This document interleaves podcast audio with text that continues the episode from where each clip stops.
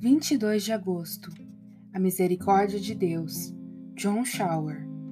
Rendei graças ao Senhor porque Ele é bom, porque a sua misericórdia dura para sempre. 1 Crônicas 16, verso 34.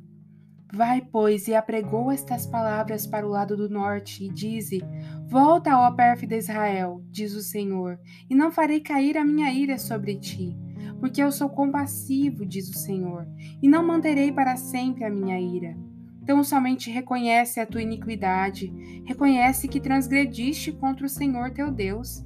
Jeremias 3, 12 e 13.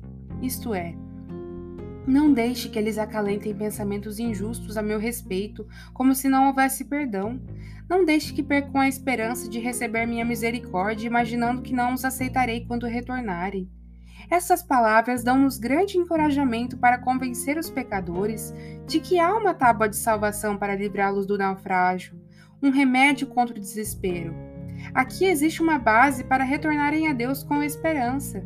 Aqui há um motivo para buscar misericórdia, pois Deus proclamou sua presteza em perdoar e oferecer perdão em abundância e deixa muito claro que a doutrina do arrependimento jamais teria sido pregada se não houvesse nenhuma esperança de perdão.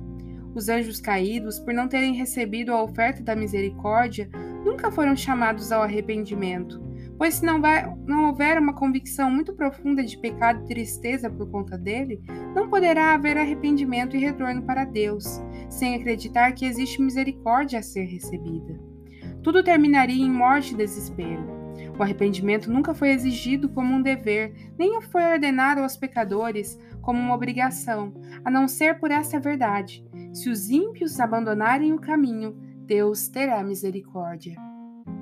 Que possamos aproveitar o dia que se chama hoje e nos voltarmos para o nosso Deus em arrependimento.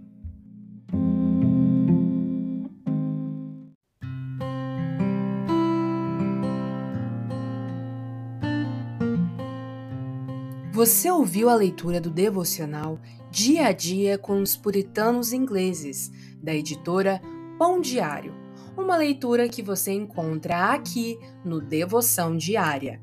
Que você possa estar sendo abençoado por essa leitura e compartilhar com outras pessoas, para que elas também possam ser edificadas. Que Deus abençoe o seu dia na presença dEle.